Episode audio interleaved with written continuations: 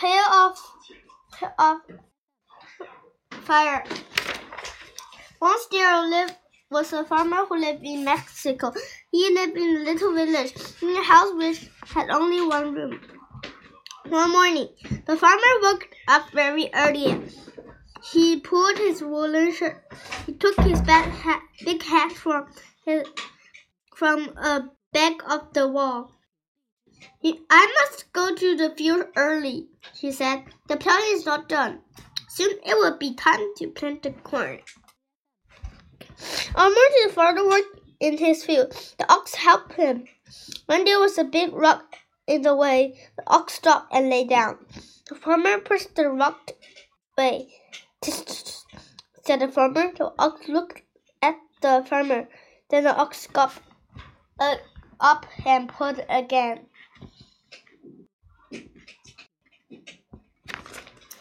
Late in the morning, when the sun was high, Pebble came to the field. Pebble said the farmer, Why are you not in the school? In school. Here is no school today, Papa, said Pebble. I have come to help you then, Pebble. The farmer smiled. He reached into his pocket and gave a boy a small wooden toy. A bull! cried Pebble. The farmer had made it for his son.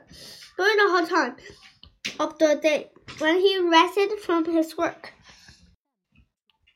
Pebble helped the farmer plow the field. The ox pulled, and the plow turned up the soil. Suddenly, the plow stopped.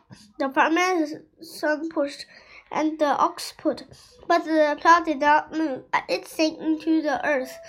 It went down, down, down into a little hole.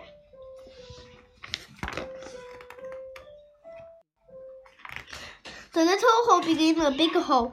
There was a noise stopping in the, the ground as if something big had grown. The farmer looked at Pebble. Pebble looked. The ox turned his head.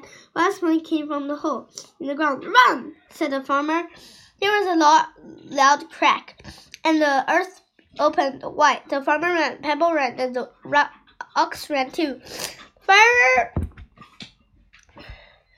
fire and smoke came from the ground. The farmer and the farmer ran all the way to the village. He ran inside the church and rang the old bell. The old farmers came from their field. People came out of the hills. Look, said the farmer, look there.